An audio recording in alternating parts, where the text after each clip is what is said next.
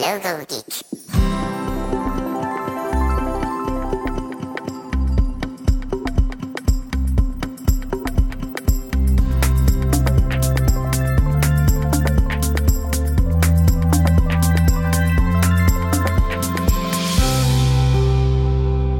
Hey Logo Geeks, it's Ian Paget here, and I'm back with another podcast that's created to help you make a living designing logos. Today, we're going to be joined by Nadia Castro to discuss her approach for designing minimal logos.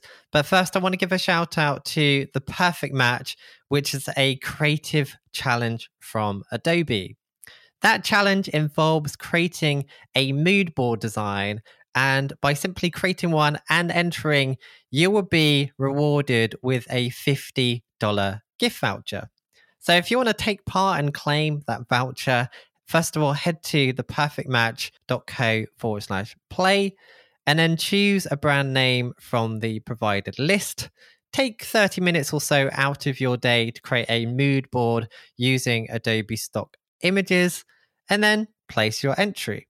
And like I said, by simply entering, you're going to be given a $50 gift card. But on top of that, if your mood board communicates the brief clearly, you could become a contestant on Adobe's monthly live game show for a chance to win $1,000. And on top of that, throughout September 2022, you could also win a Wacom tablet. Plus, for each entry submitted, on top of the $50 that you're going to be getting, Adobe will also donate $25 to the National Partnership for Women and Families. So by entering, you're going to be giving to charity in the process. So to learn more about this and to enter to claim your $50 gift voucher, head to theperfectmatch.co forward slash play.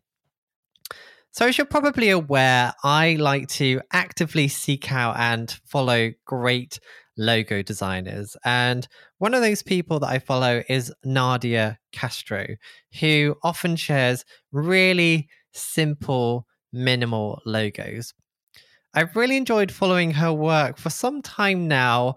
Um, but I was reminded by her work recently because I noticed she was on the jury for the most recent Logo Lounge book. So I thought it would be a great opportunity to reach out, invite her on the podcast, and she kindly agreed. So Nadia is a London based graphic designer who works full time as a freelance designer for Loyal Kaspar, which is actually a creative branding agency in New York. So I was keen to find out how that arrangement works. But one of the main topics I really wanted to talk to her about is her approach for creating very minimal logos, which is something she's really good at. So, on the last episode, I had Jesse Maisonneuve uh, come on to talk about illustrative logos. So, I thought it would be great in contrast to have a conversation with somebody who's really good at those very simple, clean, minimal logos to find out how they would approach a project in contrast. So, in this interview, we're going to be talking about that, which is later in the interview. Uh, but we start out talking about how she started out as a graphic designer, her freelance life working with Loyal Kaspar, and more. So, let's get into this. Here is the interview with Nadia Castro.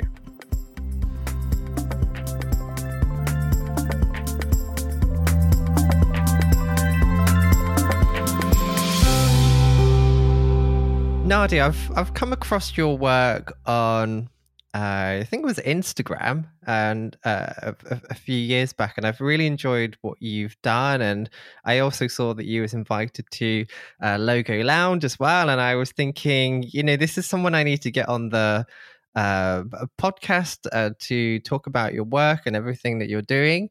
But something I'm I, am i am keen to do with people uh, when I interview them is learn a, a, little bit about their background and how they got into graphic des- uh, graphic design because everybody has a different backstory. So, would you mind sharing with us how you um, originally got into graphic design, and we can go from there? Yeah, definitely.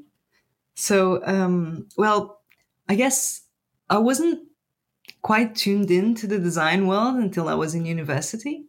Um, I was I was a very creative kid, but um, it was more geared towards other types of arts like film and television and writing.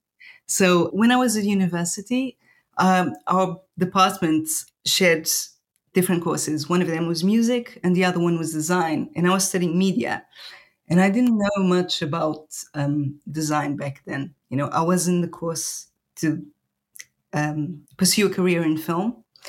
So that's when I first started learning about graphic design. We learned a lot about web design. So the tools, Photoshop at the time, freehand and um, Dreamweaver.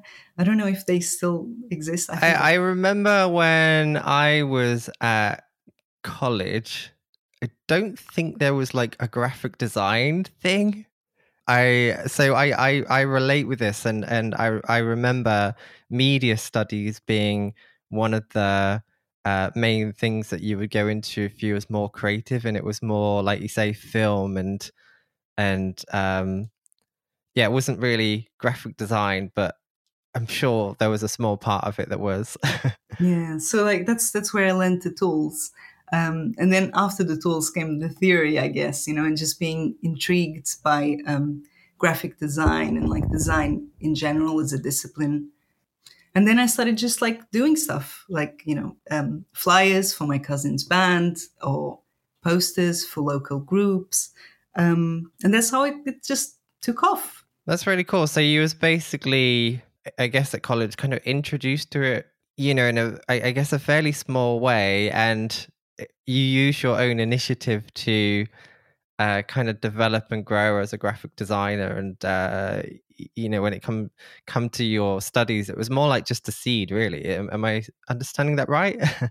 Yeah yeah definitely. You know because we went uh, i wasn't studying design and like my head at the time was really into film but it just sort of like happened you know started being exposed to the design students started being asked to um, help out with a flyer or other types pro- types of projects. Um, so yeah, you know, I just it just ended up being something I like doing, mostly like for fun. I didn't see didn't see it at the time as like a career or anything like that. Um, I enjoyed doing it, so I just like doing it, I guess. Mm-hmm. Well, I, something that you do a lot now that I, I see you're sharing on social media is logo design, but like very minimal and you do very minimal art and stuff like that. Uh, where where did the the, the passion for that come from? Well, I think you know you always try to make the things you like, right? And like I'm um, I'm a minimal person in in general. Like I don't tend to like you know a lot of stuff, like a lot of mess, and like aesthetically, that is true too. And also, like, there's my limitations. I think, like, the limitations um, kind of paved the way for me to be more into minimal stuff because like I was not great at drawing. I didn't have like the childhood experience of like drawing and painting like some other, you know, designers mm-hmm. seem to have that history. Um, so like because I wasn't a great uh, drawer and I was trying to, you know, do what I could. And what I could do was also what I liked looking at. So it kind of just, you know, happened naturally and I just continue doing more of it. And yeah. Yeah, yeah. I, I think a, a, a lot of graphic designers start in similar ways in that they that they do these things as a hobby and those hobby pieces end up becoming what gets a, a job and so on. Um, so I, I, think we should talk about some of that stuff because I'm I'm aware that you work as a freelancer primarily for an agency. Is that right? Yes, it's. Okay, do you want to talk a little bit about how you originally got into that? So how so you we we know that you found this passion for graphic design, you, you know, from doing uh, media studies, and you you started working on projects for yourself, things that you enjoyed, things that you uh, like to look at, basically. So how did you go from that to actually uh, becoming a like a graphic designer, employed or, or freelance? Um, so then I moved to London um, about 13 years ago.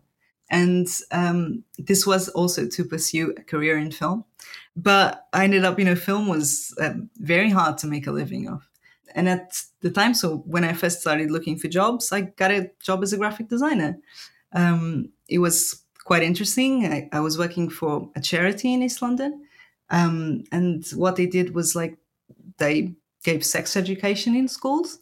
But in this particular part of East London, there's quite a lot of you know, it's quite diverse in terms of religion. So they had to navigate this, you know, very complex and like specific set of circumstances. Oh, interesting. Whilst educating kids in school about, um, well, you know, about sex and all of that. Yeah. Um, so I started doing their brochures and PowerPoints and like all the materials they needed to, you know, go into schools and and um, do what they do. Um, so yeah, so that was my first job as a graphic designer. Oh wow, an interesting first job to get. Can I just yeah. ask? So you you went to London. You was it. It sounds like your main passion then was film. Mm-hmm. How how did you end up basically looking for jobs in the film industry, but getting a graphic design job? Did was there a portfolio you had, or was it just a case of being in the right place at the right time? Well, I know I had my work from from from school. You know, I still had like a sure. little portfolio, I guess from design. And like interestingly enough, my first business cards um, had you know the two sides. One side of it said filmmaker, and the other side said graphic designer. Uh-huh.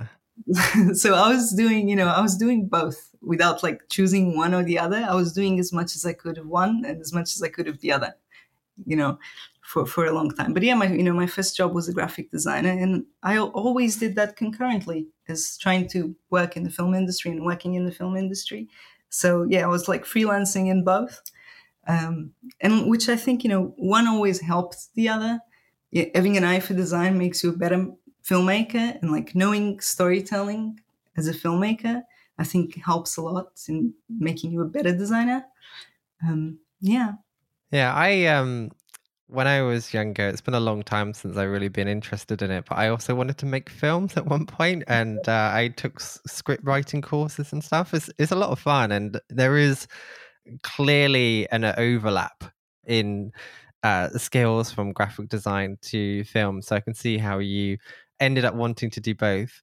Um, uh, so are you are you still interested in the film stuff, or have you you know completely gone all in on graphic design now and and committed to that one direction?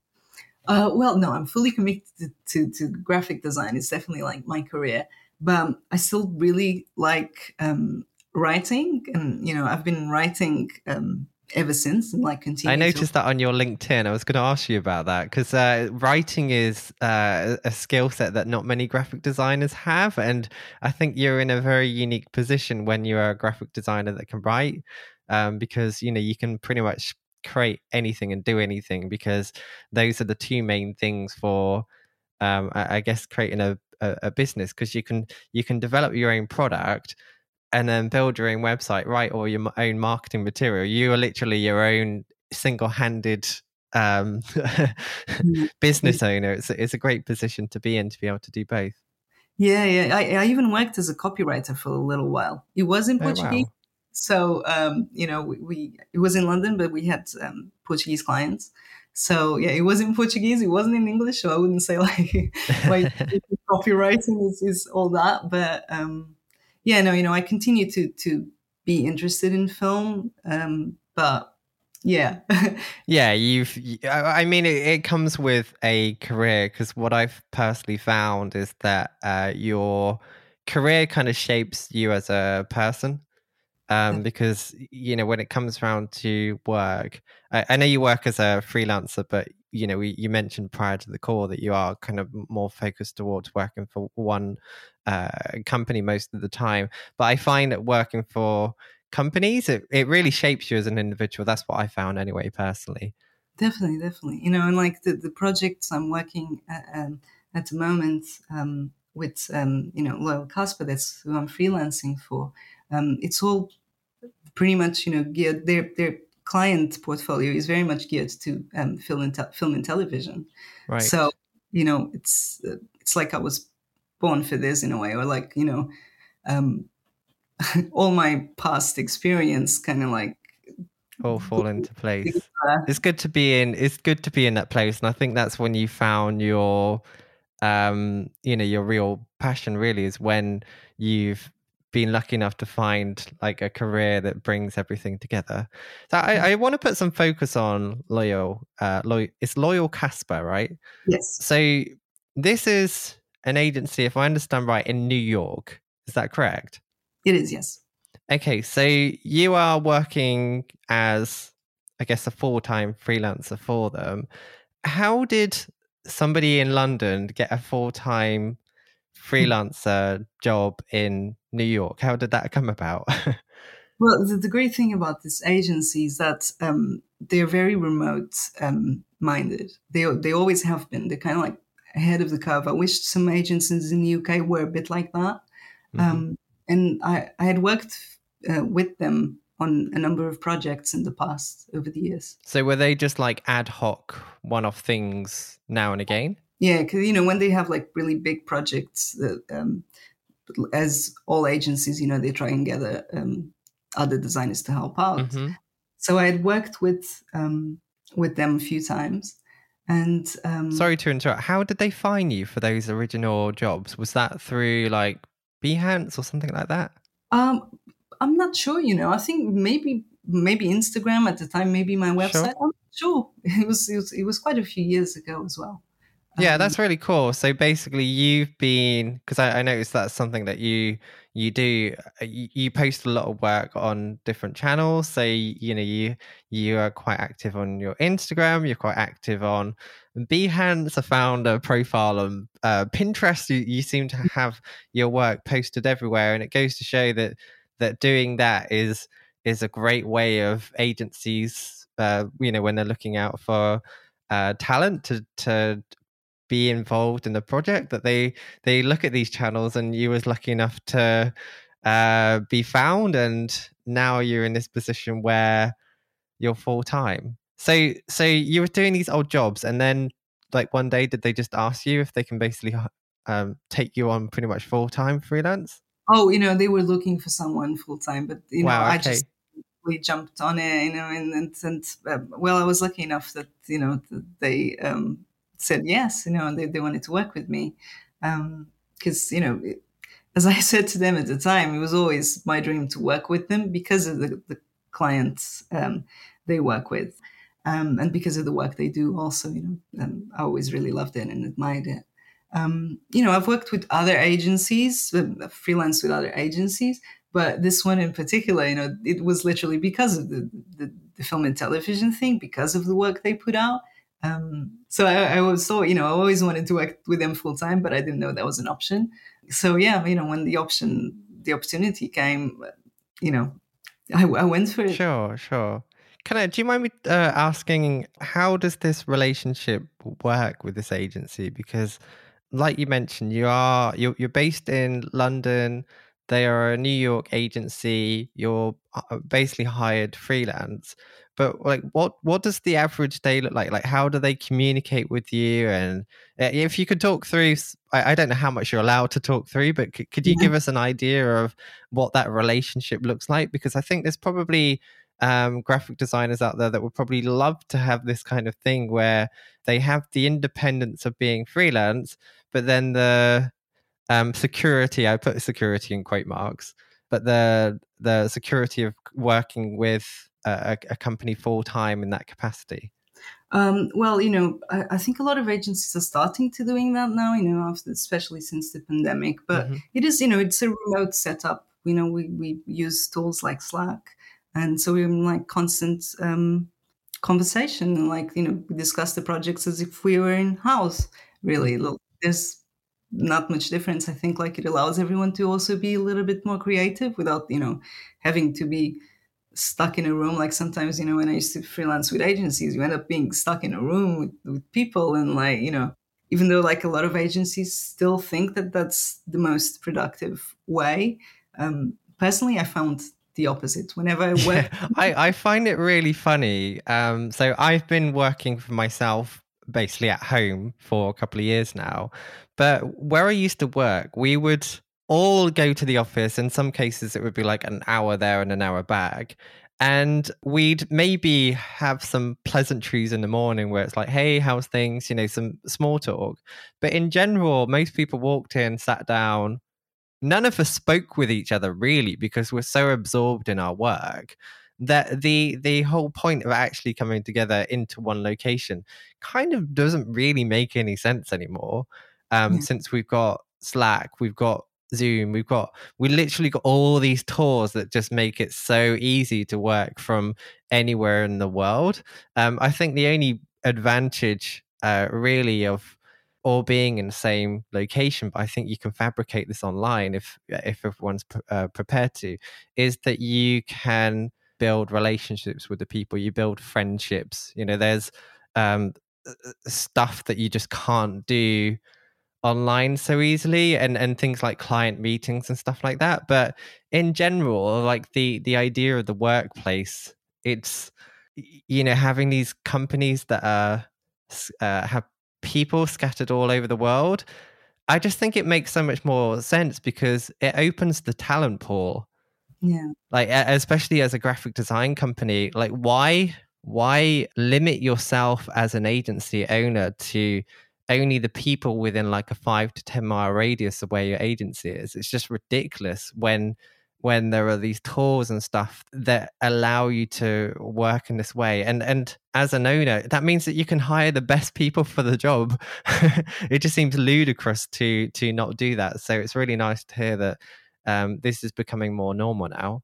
Yeah, definitely. I think you know it is what you just said. You know, you're able to draw. You know, the, the talent pool is just so much you know bigger and uh, probably you know better, right? Yeah.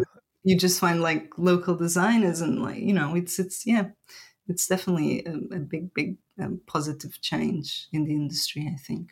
Is there anything that they do to encourage the team to get to know each other because like i said that that's one of the main advantages of of um, working for an agency and I'll, I'll give you a little bit of background on kind of what i'm getting to here so at the company that i used to work at the main head office was in uh, was near reading and there was a point where i started working more remote um, so i relocated to manchester and i was working in a smaller office and although it was easy to do the work, and uh, to be honest, it, I, I could have done exactly the same thing from home.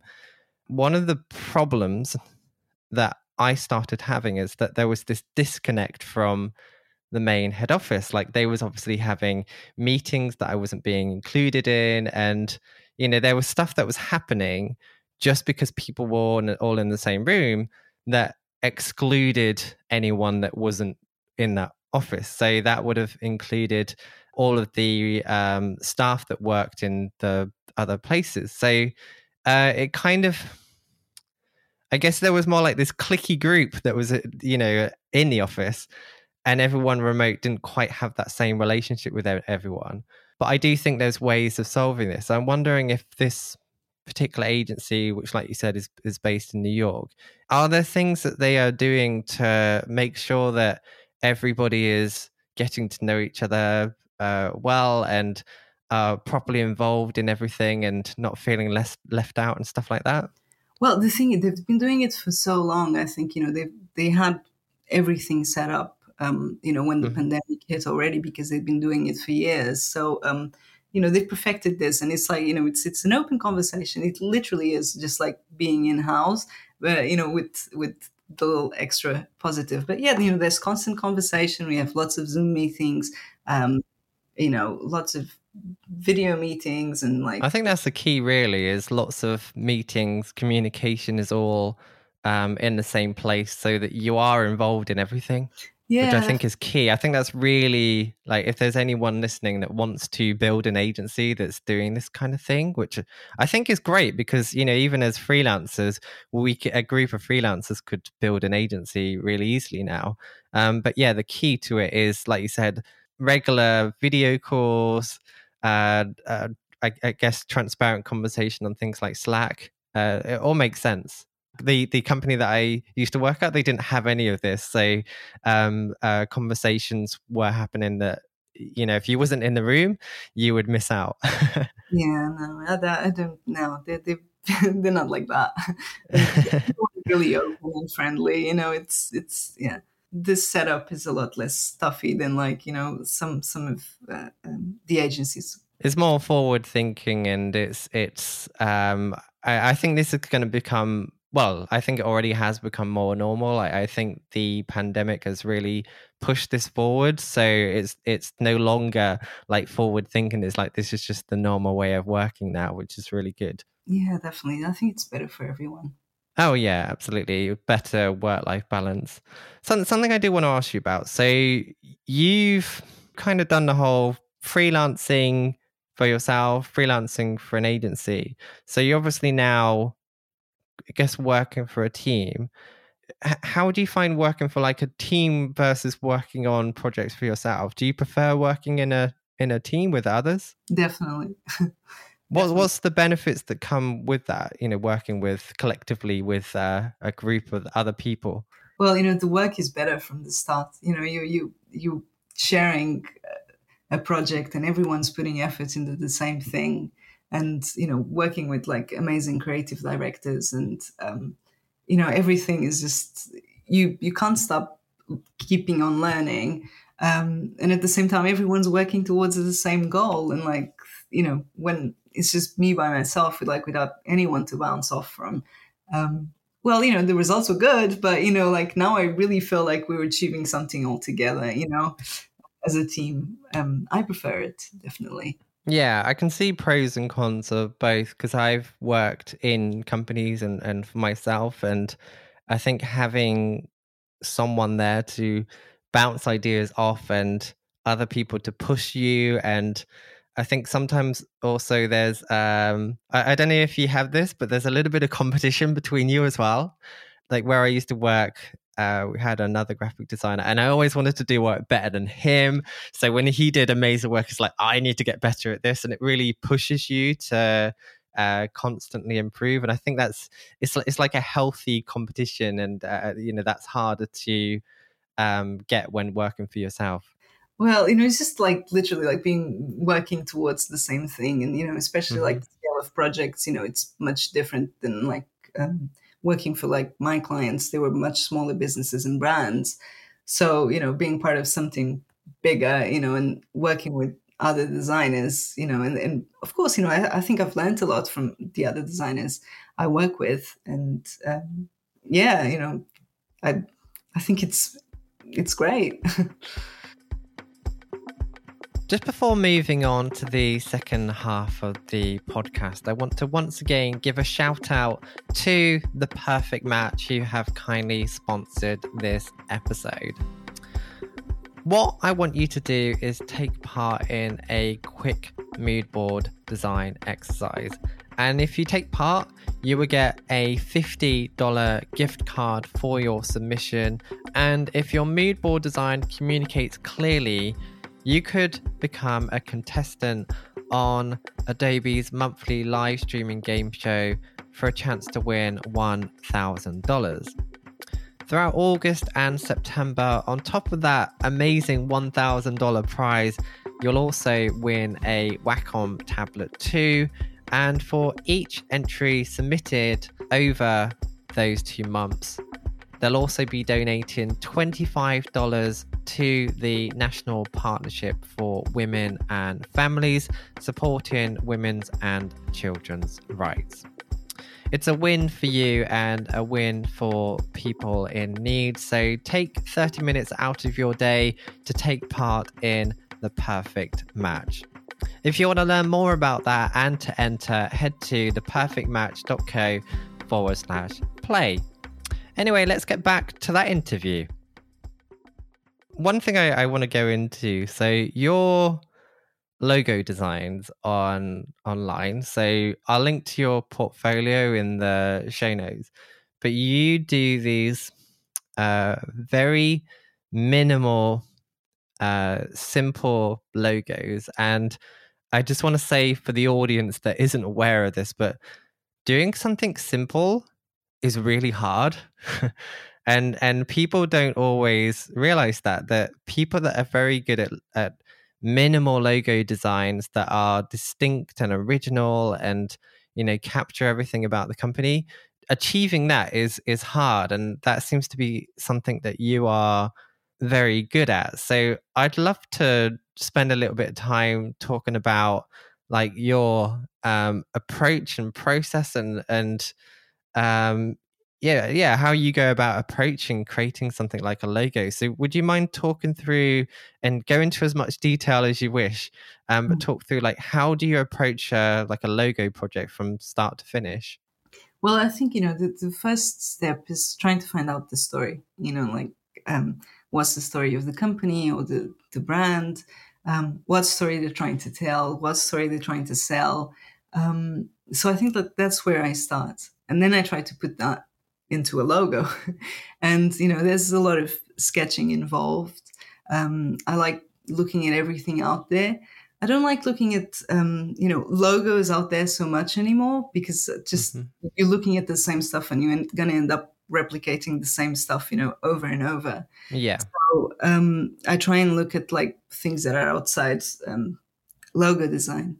So like a lot of art, um, for instance, and um, like kids' books. I like looking, you know, illustrations on, on kids. How books. interesting! You know, I interviewed someone yesterday that said the the same thing that they like looking at kids' books. Yeah, because they, they tend to be, you know, it's really simple. So it's it's a good start. You know, like how do they do this? You know, it's so simple. Um, so yeah, I, I like looking at that kind of stuff.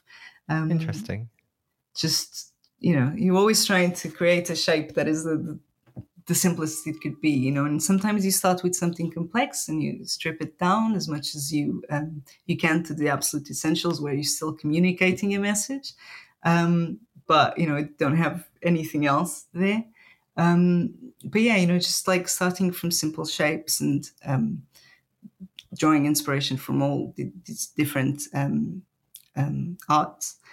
and yeah, you know, sketching, and then I move on to digital and I create a few concepts, and then it's just a constant conversation between um, me and the client. Okay, I want to go into a few of these things in more detail. I think that's a really good overview. So, one of the first steps, you described this as understanding their story. And that's something that I've not heard many graphic designers say. That it's normally like they they they call it like the research phase or whatever, but you described it as a story how are you going about understanding what that story is? Well, you know, who are they? Who who are the people behind this brand? You know, why are they? Uh, why did they create it? You know, what are they trying to do? Um, I think that's like really important to try and understand why the business or the brand exists. So it's a conversation. You're you're having a one-on-one conversation with them to understand this yeah, it's a conversation and also research, you know, trying to, to, to put yourself in the shoes of, of the people who are creating this brand or this product and like, you know, trying to understand like, why are you doing this? You know, where does it come from? Um, I think like that helps me um, get in the same wavelength as, as the clients and like trying to understand, okay, who do we need to, to attract? What would those people like? You know, that's a story in itself too. So, mm-hmm. you know, I think that all helps in like then translate into like okay so what does that look like you know? Um i think like yeah the, definitely the first step is a little bit for me more emotional and vague. Mm-hmm. um and then it's only you know afterwards that we move okay so what does that look like? Yeah. I think i think it's an interesting way to uh, um approach it because I mean, I, I, guess you know, there's people probably listening that's like that's the same as a, a normal process, but actually, I I like how you described it that this is a story, you know, like a story like like from a book, say, and now you are translating that into some kind of imagery in some way. And I think that's kind of come from your uh, film background that you know this is this is the story on paper and now we need to turn this into a movie and um, your uh, your your process has clearly been inspired from that background and that passion for uh, film. Definitely, yeah, definitely.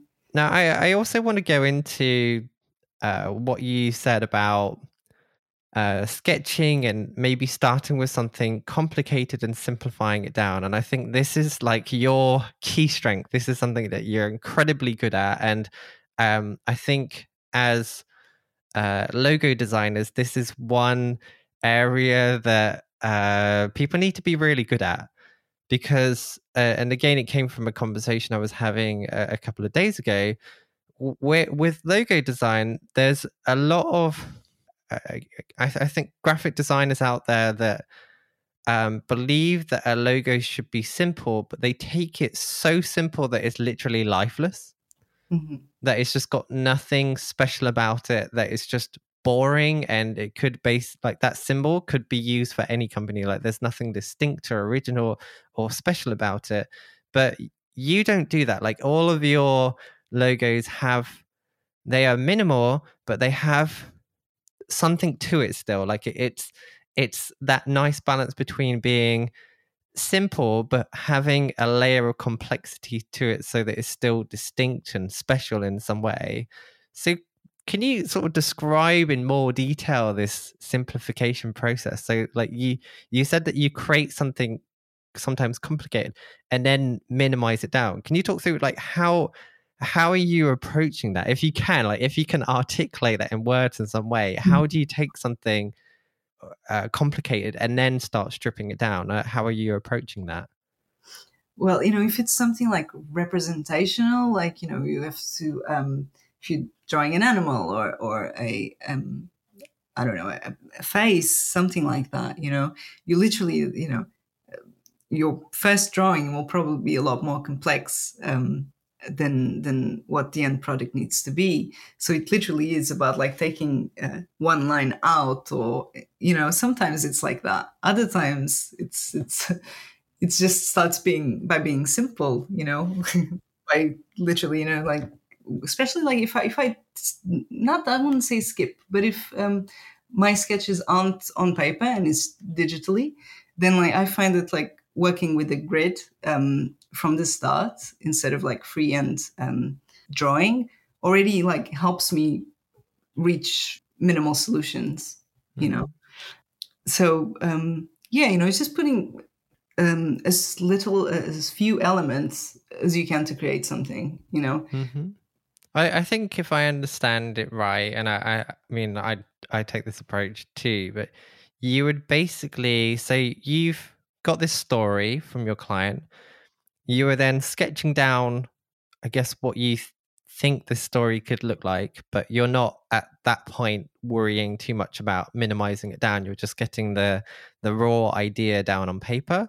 And then you are considering, okay, what can I take away while still maintaining that? And and um, I don't know if you take the same approach, but something I've seen, uh, I think it was Aaron Draplin that I first saw do this, but he will create something and then he will uh, so he tends to work directly in illustrator on a lot of stuff but mm-hmm. he will draw it copy it and then minimize it down a bit and then copy it and then minimize it down a bit and then copy it and and keeping all previous versions and what that allows him to do is if he minimizes it down to the point that it loses something special then he can go back to the previous one Mm-hmm. Um, and uh, I think I don't know if that's the approach that you take, but I think that's one method of simplifying and and creating something minimal without losing that charm or that special element to it because you just keep stripping it down until you lose it and then obviously you know go back to what you believe is like the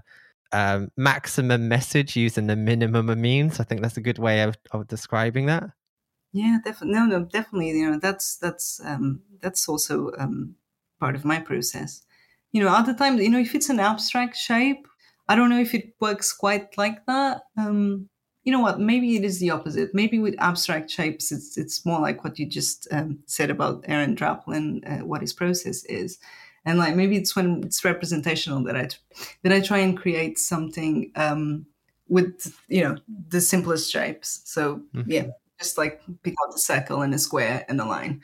And like how can you do you know make an animal or um, any kind of representational symbol out of these very simple elements? Sure. And um, based on something that you said a little bit earlier grids is an important part of your approach as well. Do you mind talking through how you i mean it's it's really hard because it's a visual thing and we're talking about it but how are you using grids um, well, you know, I, I work on just like a, a, very simple grid, and I work in really small sizes also to make sure mm-hmm. that everything looks good, tiny to begin with. Um, and then I just make sure that everything fits in the, the in the grid, and um, and it's only then that I realize, oh, you know, I need to change this bit a little bit, and it no longer fits on the grid. But you know, it's just the way it is. Yeah. Were you giving yourself limitations from the beginning? Yeah. that I think that's an interesting thing in its own right, um, because people. Well, I don't personally work in that way, so I I always st- start with the freedom of like a, a a white piece of paper basically, and um, I don't restrict myself to grids, but what you're doing is giving yourself the limitations from the outset, trying to make it work within those limitations. And then if you need to break outside of that, you're then giving yourself the freedom to, but you're doing all, all, all that you can to stick within those uh, limitations. And I think that's a really interesting approach. Yeah, definitely. You know, that's definitely what I do. Yeah. Let's first try and fit it in and like if it doesn't work um, all nice and tidy, then like you know, started broadening, start broadening and like getting off the grid. Um, sure, that's fine, you know, because you you're trying to reach uh, the best solution. You know, the goal isn't to have it perfectly fit on the grid. The goal is mm-hmm. to um, reach the, the, perfect solution for the brand. Mm-hmm. I noticed something else you do as well. So you do a lot of logos, but something I really like about your work, you do these like minimal vector art things. Um, I assume that's a personal project. Yeah, yeah, yeah. They're like tiny paintings, but vector using minimal shapes. So I guess that you know technically they could be used as a logo, but they're clearly like just minimal or abstract uh, vector artworks, and they're they're really nice. I really like them. Yeah, it's just another um, you know way to to express myself. You know, I think you know, especially you know, because when you don't have the outputs, you know, if I my head is not um, completely ready in the moment to to to write you know then like you still need to to to express yourself you know and that's another way i find you know also like a, as a little warm up you know it takes me a little time to get into the zone when designing a logo for mm-hmm. instance. So i find that like starting by doing something else that is you know also using the same software and um, you end up then being in the zone and just like jumping to what you actually should be doing. So that's how those things come about. I assume that you're experimenting too. Definitely, definitely. You know, you always want to try new things. You can't, you know, um, as a designer, you you always have to be constantly evolving. So yeah, you know, it's definitely part of experimenting. I like these like creative exercises that you are doing because I, I can see how uh, where things are coming from. So, say if you've looked through a, a children's book, and I think um, if I understand right, the reason why you're looking in the children's book because uh, somebody has taken, um, I, I, guess, a complex thing and minimized it down, and that's a good source of inspiration to see how people have uh, that down. And then you're uh, you've started these like personal projects, you know, these little illustrations, which based on what you just said then, you're just doing these as and when, you know, you want some warm up exercise uh, and, and you, you want to get uh, in, in the flow of um, creating something, you're using that inspiration to just create anything and you're experimenting with things and creating these like really um, I guess I, I, think beautiful minimal pieces of, of artwork that um, are, are, are really great. But I can see how doing that is is really benefiting your work because you can test and experiment with things and they could end up being solutions that you then apply to a logo one day. Definitely definitely. You know it, yeah it helps you you know just find out something new. Um, everything does you know you're just always finding something new and then you try it out in, in the next project or maybe the next mm-hmm. one um, yeah, you know, just finding new ways of doing things or like being exposed to different things and then wanting to try them out. Um, yeah, it's it's all part of it, and I do mm-hmm. enjoy it.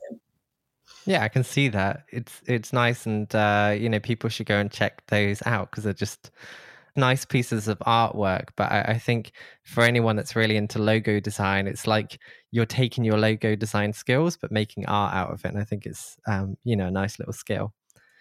Okay, something else I want to ask you about. So, Logo Lounge. So, for anyone that's that's not aware of Logo Lounge, Bill Gardner's been on this podcast uh, previously, but basically he has this uh, website where you can uh, create an account and then upload uh, your logos, and you get access to this database of uh, logos and inspiration, and it's um, uh, fantastic. But something that he does every year, and he's been doing it now for I think this is his thirteenth year since his book thirteen that's just came out. Um, he uh, uh, releases a book. But obviously, there's been tens of thousands of logos that have been uploaded over the duration of the year. So that needs to be narrowed down to, I think it's like 3,000 logos, which then put, get put into a book. And to help him do that, he p- picks a jury. And um, I've been lucky enough to be on that jury previously. Um, but from what I understand, is he picks out what he believes is the best uh, talent in the industry at that particular time to uh, choose the very best pieces of work. And Bill picked you as uh, one of the uh, judges for the last book. So, congratulations for that. Can you talk a little bit about that experience? Because I think people would love to hear a little bit more about this. Oh, you know, it was just, it, it was amazing. I really enjoyed it. Um, very difficult also um, to do that, uh, to, to you know, have to look at all these logos um, and um, see them out of context, you know, because how often do you see logos just out of context, right? Mm-hmm. Having to judge them just purely on um, on aesthetic and like execution, it was quite a difficult task. But at the same time, you know, it was it was, it was awesome. You know, I really really enjoyed, um, you know, having to to put yourself in the position of like judging everything, you know, objectively and like um, just appreciate um, them as art in a way, you know, mm-hmm. and, instead of just you know logos. Um, yeah, it was it was great experience. I'm really grateful for it. it. Is is the process so when I it was a long time ago that I was involved in it, but at that time, uh, you basically needed to give uh, each logo a score between zero and three. Is that still the um, approach for this, or is there a different method that they're using now? Um, I don't remember if it's from it was a while ago as well. You know, so I'm not quite sure if it was from zero to three, but it's definitely that same process. Mm-hmm. Yeah, definitely. Yeah, I remember you know having to look at maybe like a page of ten, and then you would score each one. And I, I think um, it'd be interesting to hear your experience. But when I was involved in it, I wanted to make sure that those that I was given the highest score for uh, should have the highest score because it's really hard to go through. Like you're going, um, I, I, don't think you go through all like forty thousand. I think he separates them into different people. So you know you go through a, a few thousand, and um, you want to make sure that you give the highest score to the very best. So something I would do is go through all of those I gave a three to and just make sure, you know, are they all equally as good? Because the any that's going to get a three, I'm basically saying this is like a badge of honor and this should go into the book. Um, so was was that similar for you, or it'd be good to to you know hear your your take on that? Well, you know, I realized at the be- uh, at the beginning I was being very stingy, you know, um, and you know, then I had to keep going back and like looking at things objectively. No, you know, this is this is better. I was doing that too, back and forth. yeah, no, this is better than than um, when I first looked at it. You know, I didn't see the this little detail. I didn't see how well executed it was, you know? And it's just, yeah, I just kept going back and forth and looking, you know, at things. Uh, over and over again to make sure I was like, you know, uh, immersing myself in that logo. It was, yeah, um, it was really hard task. Um, but, you know, this, some of them just like grew every time that you looked at, at them, you found something new. And, um, yeah, it was it was interesting, you know. Oh, at, at first I didn't quite like this one, but now I'm I'm seeing something yeah, mm-hmm. and then like you know, you look at it for the fifth time, and it's like, oh my gosh, this is my favorite logo or something, you know. um, were Were there any that really stood out for you, like that one? Um, well, you know, the, the, the one I picked, the the um, Aperios um, one, like um, I just loved it. I you know, it's just so happy you know, and like there was lots of logos. Um, but it's been a while. I don't remember um, them all anymore. Mm-hmm. Um, but yeah, it was that there was quite a lot that is just like mm, I, I want to know who you are, you know, because it's all anonymous. So yeah, who, did this? it does end up saying it in the book, but when you are judging, you literally just see the image.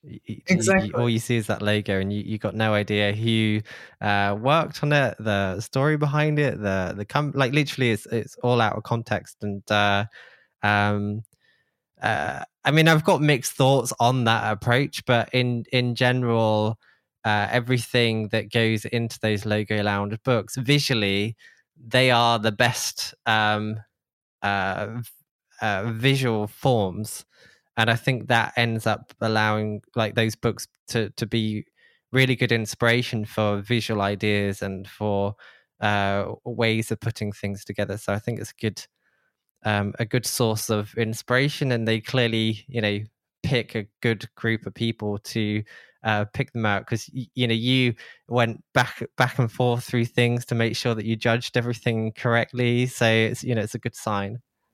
Yeah, and it's just, you know um, it's it's an amazing tool technically, you know, because you're looking at the, the at the logos out of context, you know, without any thoughts about the brands behind it and you know what they're trying to do and you just literally like looking at its execution and like how they look um, i think it's great technically you know for inspiration um, too you know Mm-hmm, absolutely. Okay. Uh, one other topic I want to ask you about. Um, so I noticed. Um, so I I looked at your uh, Instagram and the link that you uh, have on there, and you got links to like prints and uh, vectors that you have for sale. And I, I think with graphic designers, we're in this very fortunate position where we can relatively easily have multiple revenue streams. So in your case, you've got your, I guess I'm going to say full time job, even though you're working uh, freelance, but you're also uh, working on these other revenue streams. So you have prints that you sell, you have vectors that you you sell as well. Do you mind talking through some of this as well? Like like because clearly you are working towards having multiple revenue streams, and I'd love to hear your uh, thoughts on that. Well, you know, it didn't quite start like that. Like I'm not a very business minded person whatsoever. Like I'm not very um, you know um, inclined that way. Um, it was more about just like experimenting you know, and like trying to do stuff. Mm, we part of what the, the process we discussed a little earlier. Um, so yeah, you know, I didn't do it with that intention of like mm-hmm. having multiple revenue streams. Although, like, that's definitely something that other designers that are a little bit more business minded should totally pursue because you know it's it's, it's great, right? Because it's you're getting money on things you've already did. Um, you're not having to create something new to um, get paid, you're being paid for something you've done already. So mm-hmm. it's definitely something, you know, if I was more business minded, because I, you know, I never advertised or like spent uh, much time into it. And like, I don't have like a big body of um, work of things to sell. But if I was more like that, it would have been something I, I would have invested more of my time on for sure. It's well, it's, I think it just goes to show, like, as um, graphic designers, and I I try to mention it often because there are there is no I don't believe there's any other industry where a single person has all of the skill set that they need to start a company because we can create the logo we can create the website and if you can write as well which is uh, true in your case and my case we can write all the all of the content for uh, the website. If we want to create products, we can do the the artwork for like t-shirts and stuff like that. And there's all these sites out there that allow you to uh, sell them on there. So you know we can single handedly, really easily as graphic designers create an income whether that's getting a job or creating products through these other things and um, i mean something i'm thinking you were creating these minimal vector arts as um, you, you know kind of fun and and to um, get you in the flow of creating those. So you're already creating something uh, really nice, and at the moment you are sharing that on um, Instagram and and Behance and stuff like that. But you could so easily sell those in other ways. And I mean, you are already kind of doing that, but you you're already creating it, so you could easily generate an income from something that you're just doing for fun. And I think that that's the beauty of uh, being a graphic designer, whether you're business minded or not. If if you're just creating that and then sticking it somewhere where people can buy it, then uh, if you make a you know a bit of passive income from that, then it's great. If you don't, it doesn't matter because you're doing it anyway. Yeah, definitely. It's exactly you got nothing to lose.